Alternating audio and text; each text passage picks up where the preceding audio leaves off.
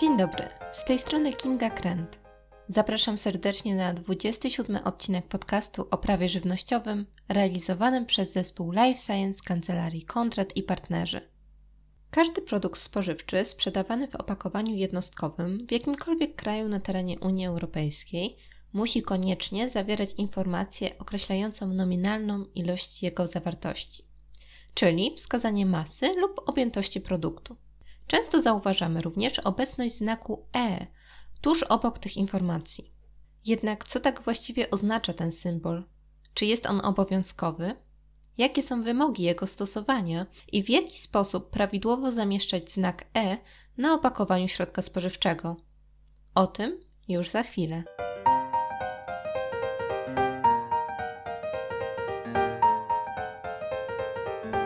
Znak E umieszczony tuż obok ilości nominalnej na opakowaniu wskazuje na to, że producent przestrzegał odpowiednich przepisów prawa unijnego.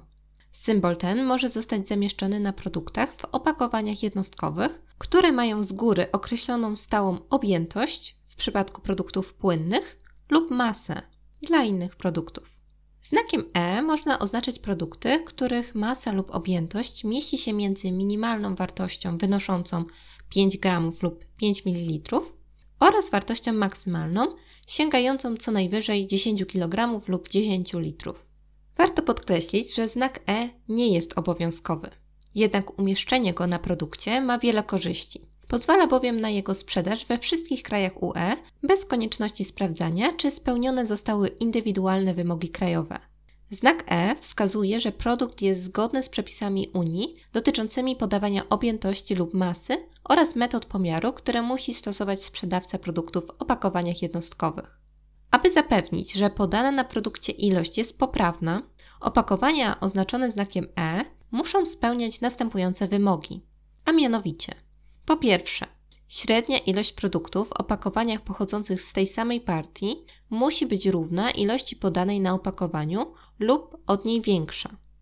Po drugie, należy pamiętać, że ilość nominalna odnosi się wyłącznie do produktu.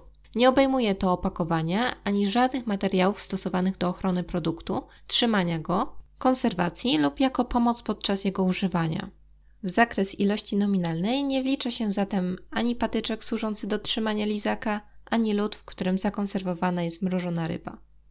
I po trzecie, mniejszą ilość produktu niż wskazana na opakowaniu może zawierać jedynie ograniczona część produktów w opakowaniach jednostkowych z tej samej partii.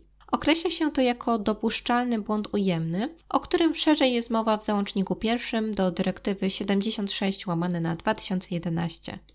Warto pamiętać, że obecność znaku E wcale nie oznacza, że ilość produktu została oszacowana. Wręcz przeciwnie. Oznacza to, że masę i objętość zmierzono zgodnie z przepisami unijnymi przy użyciu przyrządów spełniających wymogi prawodawstwa UE. Szczegółowe zasady paczkowania produktów przeznaczonych do wprowadzenia do obrotu w opakowaniach i oznaczania towarów paczkowanych znakiem E określa ustawa o towarach paczkowanych. Zgodnie z przepisami znak E powinien być nadrukowany na opakowaniu obok wskazania masy lub objętości. Wysokość czcionki powinna wynosić co najmniej 3 mm, a znak E i oznaczenie ilości powinny być umieszczone na opakowaniu na stałe w widocznym miejscu.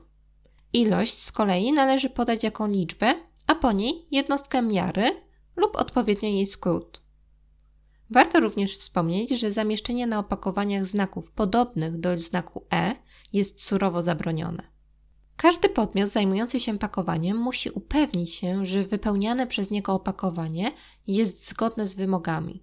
W tym właśnie celu należy przede wszystkim stosować urzędowo uznane urządzenia pomiarowe i procedury pakowania produktów, a także prowadzić rejestr prowadzonych kontroli, aby zapewnić prawidłowe wykonywanie pomiaru.